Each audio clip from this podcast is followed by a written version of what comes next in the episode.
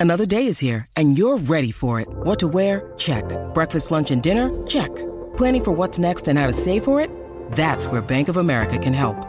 For your financial to-dos, Bank of America has experts ready to help get you closer to your goals. Get started at one of our local financial centers or 24-7 in our mobile banking app.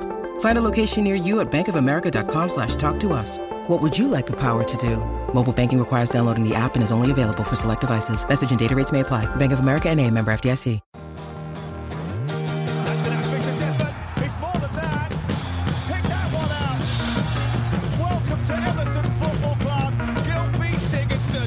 Hello, everybody, and welcome to the Royal Blue podcast in association with SportPesa. Ronald Koeman out, David Unsworth in, but for how long? We're here to discuss that and much more. I'm Phil Kirkbride, the Everton reporter, joined by Ian Doyle and Chris Beasley. Doyley, straight to you because hmm. you were at Chelsea last night at Stamford Bridge to watch the audition, the first audition perhaps, of David Unsworth for the job of permanent Everton manager. Shoots of recovery or more of the same? Well, it was definitely shoots of recovery. It was very strange in a way because at the end of it, basically, Everton had lost a cup game, a route to silverware had gone, in a game where, certainly on the strength of the chances that they had, they could easily have taken it to extra time, quite possibly could have won. So, from that sense, it was a disappointment. But when the, the uh, players and David Unsworth went to the away end after the game, they got a tremendous reception. It's completely different to the reception that the, the team got on Sunday when, again, they lost to a London team. I mean, there were there were positives to take. I mean, it's it's difficult in some ways to gauge just how positive they are. I mean, I know that I, I wrote um, I wrote the, the, the verdict from the game, and it, you know you could get a sense that the fans were a lot more positive about the way things were going. But Well- saying it, it's early days. Well, let me read you a passage from your Oh, said, you. said verdict. For anybody who hasn't read it yet, and you should do because it's very good. The David, era, uh, David Unsworth era may have started in the same way the Ronald Koeman one ended, with defeat to London opposition. This, though, felt different. It looked different. It, in capital letters, was different. Now, you don't often get capital letters in a report. so, I'll tell you that. I mean, look, making a little joke of, of but serious point. It was a it was an interesting lineup, perhaps one with an eye on Leicester on Sunday, but we'll come to that. How how different was the feel though about everything, and did it look like an Everton team you would more recognise than the one you saw in the past couple of weeks? Well, it was more like an Everton team that you'd have recognised in the last couple of years, hmm. and partly because you know it wasn't exactly rocket science. Everybody who was playing was put in their actual positions where they're used to playing. You know, Wayne Rooney played up front, Mirallas was out left, Lennon came in, went on the right. You know, McCarthy came back in, played played um, centre mid. So all the players were playing in positions where they didn't have to think too much about it because it was second nature to them, and that helped in a way. I mean, there was more energy because they did pick these kind of players who either had a point to prove, hmm. or, or, or certainly in the, the case of McCarthy and Lennon, had been desperate for a chance all season. Okay, now McCarthy's been injured, so he'd been super keen to get on there, and he put everything out there for an hour. David Unsworth mentioned afterwards he was always going to play just for an hour, and it was, you know, because he knew that he just went for it. First minute to, to the 60th minute, there was more energy, there was more pressing. David Unsworth did mention that afterwards, saying he wanted a, a- a pressing game, and he, he, there were certain ways that he wanted it being played. He said it wasn't perfect, but how could it be? He's only you know taken a couple Yeah. of training sessions, if that. But from that point of view, it was more a performance that, while it was another defeat, and we can't overlook that fact, it was defeat with honour, but still a defeat. Chris, I, I know mm-hmm. you weren't at the game, but I can still ask you this. Mm-hmm. Everton's history with the League Cup is, as we all know, nobody needs reminding of how, how terrible that is. Somebody said to me last night, I had a message off somebody who said, I can't believe the team he's picked. We've never won this competition. If we'd have gone strong as possible, you know, you beat Chelsea, Yeah. it's another major player out of the competition. Why has he not gone strong? But you've looked at the 11 or seen some of the players that were involved last Mm-hmm. night. Did you th- were you surprised, or are you thinking Unzi's picked a team there, and that is a sign that Sunday at Leicester Yeah. and three points is actually more important to Everton right now, and probably Unzi's thinking it's probably more important to me getting a chance of the job permanently. Yeah, if we were going to be ultra cynical, perhaps it was almost that was prioritised the, the Premier League game. Um, Chelsea away was we don't want to be getting into Farhad Moshiri expected defeat territory. Yeah. but maybe he was looking at, at the weekend and and the, the Leicester City trip. So yeah, I think it was a bit of that and a bit of like Ian alluded to players with a, a point to prove, um, bringing in a, a young lad for his debut, bringing in a couple of players who've been not frozen out but have been um, short of opportunities. and it was it was a chance to give um, players who he felt would would make an impact, and perhaps on the ones who didn't play, give them something of a, a kick up the backside, um, Mm. and possibly bring them back at the weekend.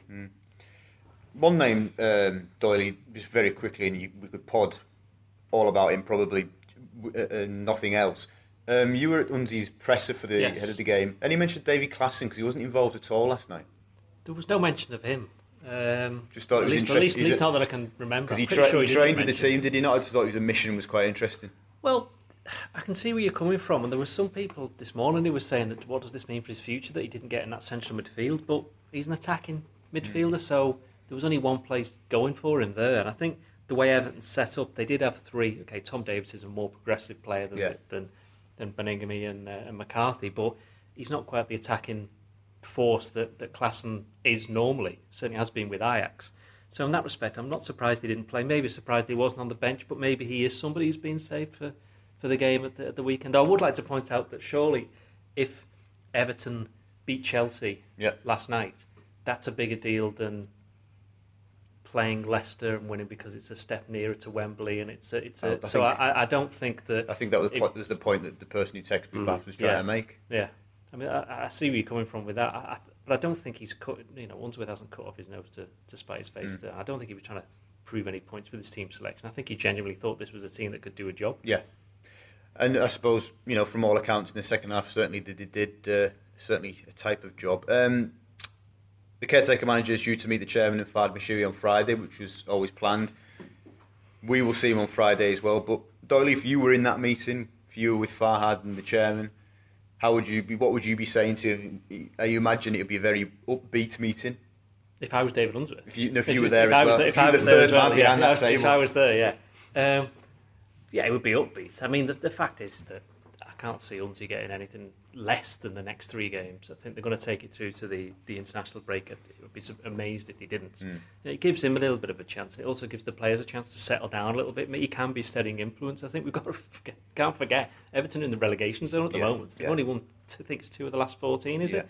So the form is, is is not good, and I think that's something that they need to address probably sooner than they actually getting a new manager because that, could take a while and it's a big decision. They've got to get it right. It's always difficult getting a new manager in during the you know midway through a season, but they've got somebody there, David Unsworth, who's had experience. You know, being in the dugout, whether it be at under 23s or caretaker manager. One game with Everton before now. I think Preston he did it as well Yeah. for a, for a while. So he's got that experience. He knows the team. He knows the fans. He knows the players. He knows the younger players as well. So he knows which ones are, are coming through and which ones he can count on. So from that respect, it's a bit of a, a no-brainer. And I don't see any reason why they'd want to upset that apple cart over the, the next few weeks. So if I was in on the meeting, I'd be saying, you know, Unzi, well done, good start. You know, now you're right. You've, you've got the fans back on side. The Yeah. players seem to be enjoying themselves. Now let's get some wins.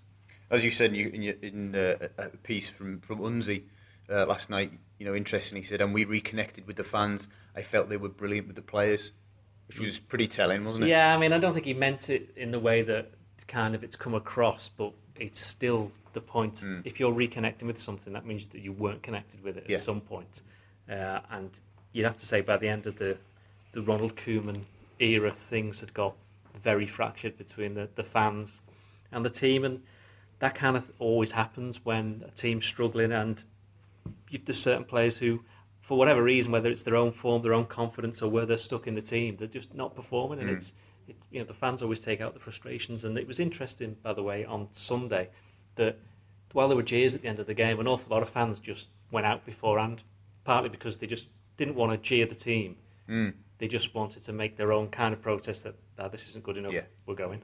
Well, I think Unsworth has got has what got going for him, and what he should play up upon is his um, Everton connections. Because what often happens with a manager when a managerial reign comes to an end, people want something a bit different. So the problem with Koeman was this disconnect with the club. He was never close to the Evertonians. Nobody ever thought that he truly knew the club or appreciated what it was all about. So as Unsworth is the polar opposite of that. You can play up his Everton connections, former Everton player, long-serving Everton player over two spells. Obviously, Everton coach. You've been come through the ranks at Everton as Yeah. a youngster as well. So whereas um, you did that in the past, David Moyes, when he finished, he was accused of being too negative. So you bring in Roberto Martinez, who's very attack minded. Martinez is Mr. Nice Guy, so when it turns sour for him, Koeman is the um, Cold, strong, business-like. business-like, like you say, yeah. And so whereas Koeman is seen as not understanding Everton, David Unsworth understands Everton. So he's got that in his favour. People always want something different, especially if it ends sour. Obviously, with with Ronald getting the chop there, he, he can be a sort of different kind of personality. Do you sense then, Chris, that that's the way they're going to go? Just, we'll just run you down some very hmm. familiar names, I'm sure. You know, Bucky's favourites and people that naturally have been in the frame, although, you know, we suspect Everton are going to use this time, as, as, as Doyley mentioned, to really make a, a sort of a really considered decision. Ancelotti, Dyche, Tuchel, Allardyce, Marco Silva, none of those have got Everton connections. So, are we, uh, you know, are those names completely preposterous? Are they completely wide of the mark, or is it a reality that, unfortunately, maybe is the romantic choice would be Unsworth because of his Everton connections? The club still have to look beyond the walls Yeah. of Finch Farm, unfortunately. It's an interesting one at where the club are at. Just just now about who, who they should be going in for in, in that respect, because if we're going to be brutally honest, David Unsworth probably wouldn't get a managerial job at any other Premier League club. But that's not to say he couldn't in time become So a really successful. really think? Premier- So say I'd say the Brighton job came up or Bournemouth, he would if he went in for it, he wouldn't be considered. I think he's got. I don't think he would. he would. I think he's got on his for, on a plus point of view. He has won that Premier League too. Yeah. with Everton with the under 23. So he he's he's been successful at what he's done, but I I think he would struggle to get another Premier League job. So you've got that, but I, it doesn't necessarily think, mean he can't in time become a good Premier League manager. yeah. Zinedine Zidane, be- think same with Pep Guardiola was it at right, Barcelona yeah, when he started? They were reserve team coaches who stepped up. Okay, with massive resources. Yeah. but yeah, The two best teams. Yeah, yeah. Well, well, two slightly, biggest slightly better players. Yeah, Everton are the best team in the yeah, but but it's hard, isn't it? There's so much money, there's so much expectation in the Premier League now. To bring somebody in from within house is seen as as a risk, as a significant risk. And I know that Pat Nevin was speaking this week, the former Everton player. He was saying that our Everton should be scouring the world for a big a big name manager, but wasn't Ronald that to a to a certain I'm extent? glad, I'm glad you brought that up actually because I don't think the big name manager makes a big deal anymore. I know that's why Everton brought Ron Koeman in, in the first place, but there's so much money. It's the money that makes the decision now. Well- it's, it's persuasive to these players, and I think if Everton offer I don't know whichever player quite a lot, and it's a team that's winning, and David Unsworth happens to be the manager, the player's not going to go. "Oh, I'm not going there because of David Unsworth. Well, I was the question I was going to pose, which kind of dovetails, is uh, do Everton have to prioritise at the minute Premier League experience, somebody who knows the league really well and can operate in the league and has proven they can operate in the league, or do they still chase the name? Do they still chase somebody who's got European experience and that star quality? Because when Moshiri came in, Koeman was the one he wanted. It was the star name. It was you know the, the Hollywood. You know the Northwest is the Hollywood of football managers and all that sort of stuff. Do Everton almost have to go back to where they were? You know, six, seven, eight, nine, ten years ago, whatever it was, and they're looking at somebody who's done the Premier League before. Is less high profile. I don't think so because I think if you look at Everton's position, as much as it, people are going to say, "Oh, well, that's the position they're in," it's a false position. Everton shouldn't be down in 18th. When the season finishes, don't be anywhere near 18th. Yeah. Let's be honest. That's why. That's probably why Koeman's gone now, because they've expected an awful lot more. And it's not because they're worrying about get going down. It's because they thought they'd be way further yeah. further up the league. I think I'm not sure whether Everton moved because of what happened at Leicester. Leicester got rid of Craig Shakespeare, and perhaps they thought, well, hang on, they might nick nick one of these managers that we might Mm. be thinking of. In the end, they got Claude Puel, who I'd imagine Raised a few eyebrows, to be Exactly, yeah, honest, and. I'm not sure whether that's going to work out. And certainly, I'm, I'm not sure Everton fans would be too happy if, if he was the person who had replaced Ronald Koeman at any point. That's no slight on Claude Puel, but that's just the way it is, unfortunately, after his experience at Southampton. Um, big name manager. The thing is, is that if you're not going to get a big name manager, you may as well stick with David Unsworth. So that is the choice. So It's black and white. that's what I think. I think so. You look at Sean Dyche, and he's done a very good job at Burnley. And we're not just talking this season. He, you know, he, he got them up, went down, and they came back up again. They've stayed up, and now they're getting better this season. And he'll probably do a good job somewhere. And he may end up being the Everton manager in the future, but I don't think this is the right time for him. But Chris, Sean Mm-hmm. Dyche, Yeah. he's, he's done it at the Premier League level. You keep a team up on limited resources, give him load more money and a better team of players. He can do better, can't he? Yeah, he certainly got a lot out of Michael Keane as well, didn't he? He's a, um, he, he developed him, and, and he, he's probably the most attractive of the candidates uh, after the Of the unattractive uh, yeah after the after the glamour choices. I know I was speaking to um, Elton Welsby a couple of weeks ago when Ronald was still in the job, and uh, he, as he predicted, he, he didn't think Ronald would last, and he and he called him out. Said, "Yeah, I'd like I'd like Dyche." Um, he said he claimed he's a man with no ego. I'm not too sure about that one. He's, he's- never But, spoken to him, clearly. Um, done, he's done he's done great at Burnley, like we said, keeping them up on, on a shoestring, and they've never really looked in any sort of danger at all about relegation, despite their, their limited resources. Um, I, I like Dyche um, a lot. I'm I'm not sure ultimately whether this is the time. I suppose it's up to David Unsworth to to make the the the board make the decision that they, they've got to go with him. He will get a few games now, I, I, I suspect, and you know if, if he do, if he does well, he kind of makes the decision for them. Certainly, possibly to the end of the season, and maybe see how it goes. So people have said with regards to something like Dyche, and I know Big Sam's name's been mentioned, obviously, as somebody who's close to Steve Walsh, so naturally he would get linked. People said about Dyche, he'll only take us so far. But again, playing devil's advocate, are Everton now in a situation, and in modern football generally, that managers, the shelf life of a Premier League manager is so short that, as Ronald Koeman has found out, that actually you bring something like Dyche in, and he gets you back up to where you should have been and, and organised, he gets you he gets the team in shape again. And Everton have got so much money generally in football, and the club have got obviously uh, the ability to, you know, sack managers and, and pay them off and, and hire somebody else. That they could just then go for somebody in a, in a more high profile who then takes them on again. I mean, can you do that? I don't know. Well, Sean Dyche, if he took the job, wouldn't be thinking. No, I'm way, not saying would that he? they pitch That- that to him, but I'm, um, I'm, um, you know, from a from, Well, if, if they're from a- looking at the bigger picture, then why not get the man in now that they want, rather than have somebody who'd be what you what you're suggesting there is that in their minds that it's a holding manager, as Yeah. it were. That's what I'm saying. People are saying, where does he take us after he, we finish seventh Well, this, again? this is that's what the board have to decide, isn't it? I mean, let's be honest. I mean, Everton, for the most part, over the past 10, 11, 12 years, they've been top seven, top eight. Quite under Moyes for a certain Yeah. they were always mm. top six. And Martinez, they finished, what was it, fifth in the first season? Did. Bit of a fall off in the last two seasons. Again, Koeman comes in, there's that jump. And to be as close as they were to the top six, who are, you know, whether we like it or not, they are the top six for a reason. They've got the most money and they've got the better players. This, that, you know, being best, the rest isn't isn't that bad. And we're expecting, obviously, to to start competing a bit with that. In terms of getting them back up, to that, I don't think it would. ta- I actually genuinely don't think it would take that much for him to get back up to that No. position seventh. It's getting from seventh into the sixth that's the hmm. issue. yeah. So I don't think getting in a holding manager, someone like Sean Dyche, I don't. If that's all they wanted to do, again, let's just keep David Unsworth in yeah. charge. Obviously, we don't we don't know Ancelotti, but what would your hunch say? Would he take it? No, would be my hunch. I because think, of the I lack of what will I ultimately be more- the lack of Europe it- or lack of Champions League. Anyway, I think you look at those teams that he's already managed: PSG, Uh, AC Milan, Real Madrid, Bayern Munich. Bayern Munich, Chelsea, all massive Champions League teams. And Everton, not at the moment, maybe not for a few years. They're not going to be a big Champions League team. And also, I think Ancelotti might be thinking Everton don't want a manager like Ancelotti, somebody who is coming towards the end of his managerial career than the beginning of it, and he'd be taking a job that's a lesser one than one he's had before. You suggested it would lack, it'd be a lack of motivation. Well, it, there's, that's the big risk. That's the big risk.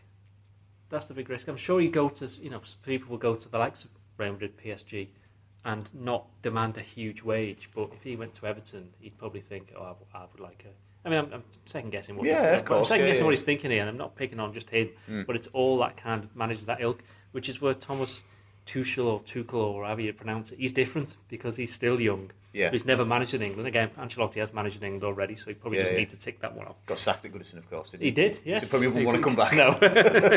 to the corridor, wasn't it? yeah. yeah, yeah. yeah. Um, but he'd be different. I mean, Ancelotti, I can't see why he would want to come. Hmm. He just doesn't. He'd, he'd become if he did come, and it wasn't for the money. That would be he'd be doing it for himself to prove a point to whoever, maybe just to himself. Yeah. Which in that case would be good for Everton. Of course. You, you need a manager coming in who wants to prove something. We're obviously trying to look forward and look to who will be the new permanent manager of Everton Football Club. But Ronald Koeman uh, last night, I think it came out, uh, giving an interview in Holland to Voetbal International. Um, Well, and, well pronounced. Thank you. Uh, and amongst, you know, quite a lengthy interview, uh, one quote, Chris, was, I had Olivier Giroud in the building, but that was hard to swallow when he obviously Yeah. turned around and changed his mind. He also points in this interview to the fixture list. Um, are these reasonable, you know, is it reasonable mitigation, reasonable reasons, excuses if you want to be harsh, for the way it's gone? You know, is Ronald right to, to highlight these things? I think so. It's absolutely massive. Uh, if you look at Everton's recruiting over the summer, it was really exciting while it was happening. Um, players coming in all the time, but it's almost, I've used this analogy before, like they built a beautiful new house and then left the roof off, um, not replacing Romelu Lukaku. Um, the way Sigurdsson dragged on as well, I mean, that, that, that could have just brought everything together if that had happened. Ronald would probably still be in a job. Everton would probably be much higher up the table. In in many ways, I think Giroud would actually be more suited to playing in that Everton team than Yeah. he is in the Arsenal team. He still does a sterling job for them. I think that they could have played to his strengths. Ronald will want to protect his reputation, and probably fair enough. You know, if he, like you said, if he had, how galling it must have been if he had Olivier Giroud in the building, whether it, I presume he means Finch Farm Yeah, or whatever. Um, not getting that deal over the line, and he would the way Koeman operated more as like a continental first team coach. Maybe we've also got to point fingers and have question marks at other people within the club um, of not getting that deal over the line. It must have been absolutely massive. How did you just quickly emotionally? How did you feel about the news on Monday? When were you relieved, sad? I found the whole the whole thing from where we were, even at the start of the summer, surreal. I thought that it. Well, I suppose in many ways it did escalate quickly because of um, the the increased expectations of all that spending. Oh, it was Everton's biggest summer of spending, of course. Ronald mitigates that with the, the net spend and the fact they lost Lukaku, but all these new players coming in. He was used to it at Southampton. To be fair, he'd done a good job there, having to mould a lot of new players into an effective team. I actually thought there was an, an air of inevitability after the last few games. Um, Ian and myself were down at Brighton, and then we had um, Leon. I, I didn't see Arsenal. I was I was away, but it it was becoming almost unwatchable at the end. Um, there, was just no so no sort of pattern of play. What were they? They weren't a pressing team. They weren't um, a, a quick team. They, did- they didn't seem to have any sort of identity, and I think that, that was the problem. Nobody seemed to know what they were doing, and it, and it was really awful to watch.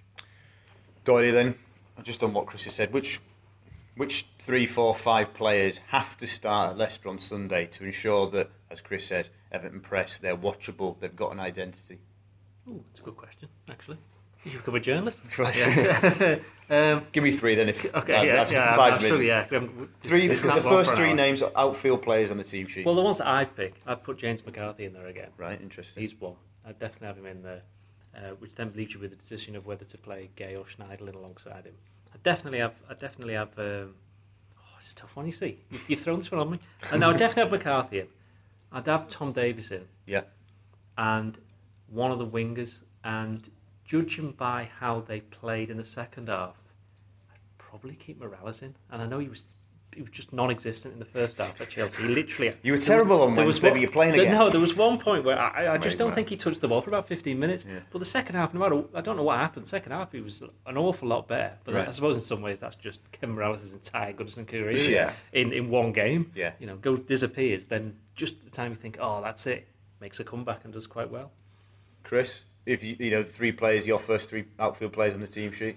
Wow. Um, So he's got a bit more time to start. yeah, I did, see- I did um, see the game, but uh, I, I think that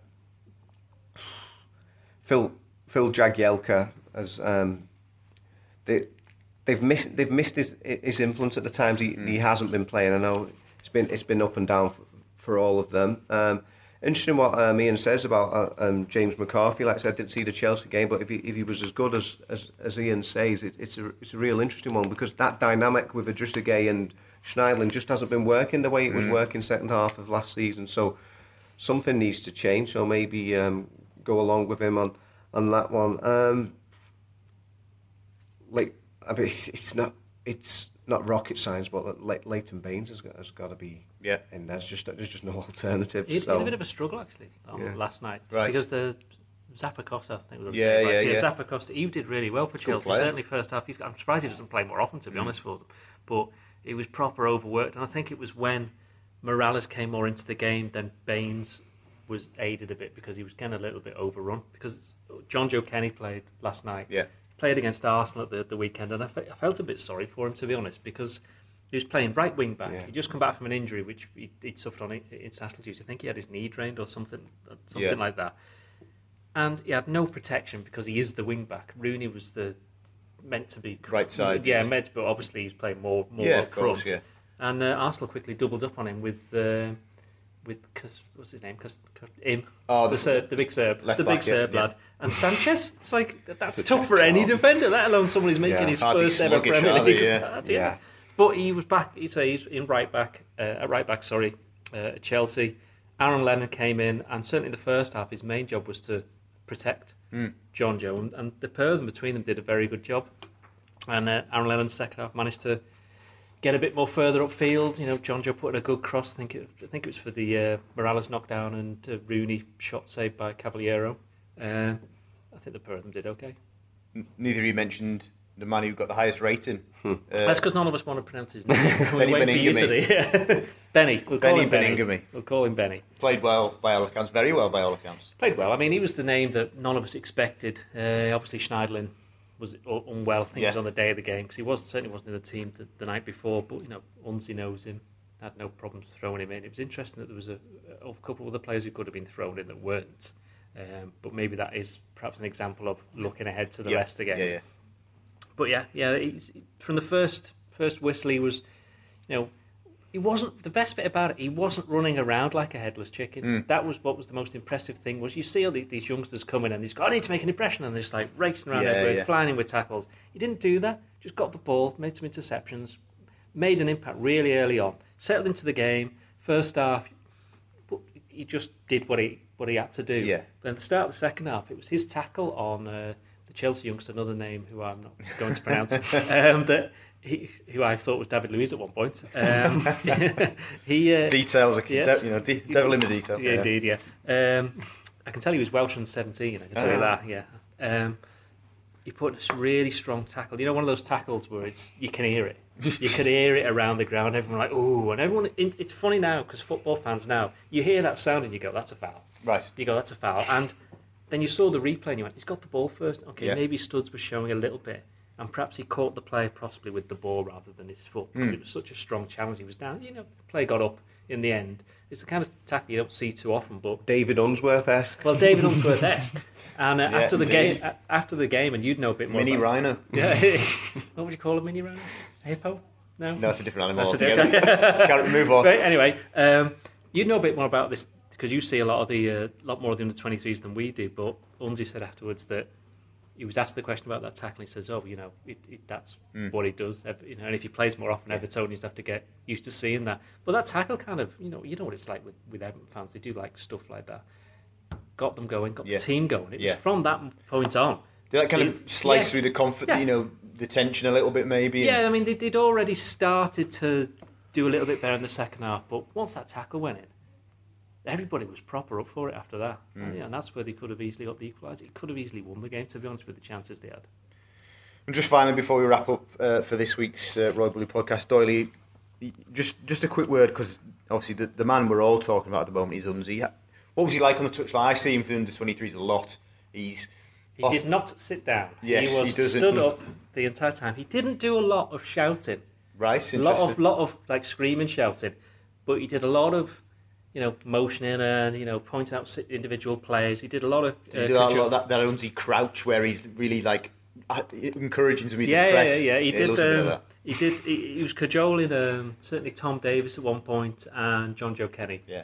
But then that's to, to be that, that's to be understood. It's quite for, natural. for anybody listening who, who would not know the, the vantage point we have at Stamford Bridge, it's right behind It is, the yeah. Yeah. and it's fascinating. So you get a great view of, of what's going on. But he literally did not sit down at any point. Yeah. No points whatsoever. He stood up the entire time. To be fair, you know, Antonio Conte did as well. Quite interesting before the game actually. Conte gave him this massive hug, like one where it's you thought mm, that's gone a bit too long. it was like it was like, Awkward.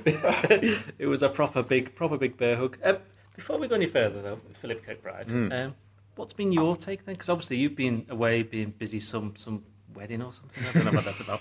Anyway, you um, Koeman went. What was your take on it then? after seeing the results uh, against Arsenal and reading all the stuff and, and getting a sense of, of of sort of how sluggish and lifeless it had all been, and I think you may have, you know, your piece from the press conference where you said write what you want, and I remember I, I sent a message to somebody back home and I said, sounds like the final nail in the coffin that to me. Um, I was disappointed. Um, I guess as, as I said before, I found this past three and a half months, four months, surreal. How, in what sense? In the sense that he came in, he whipped the team into shape. I thought he was doing a really good job. The summer started off really promising and encouraging with the, with the players they were signing, the money they were spending, the speed at which they were doing their work. And then, you know, early start to season with Ruzomberok, etc. And they were kind of getting through it. And, you know, when, it, when against Stoke, good performance at City. Things slowed and I, you know, ups and downs, difficult start and all of that.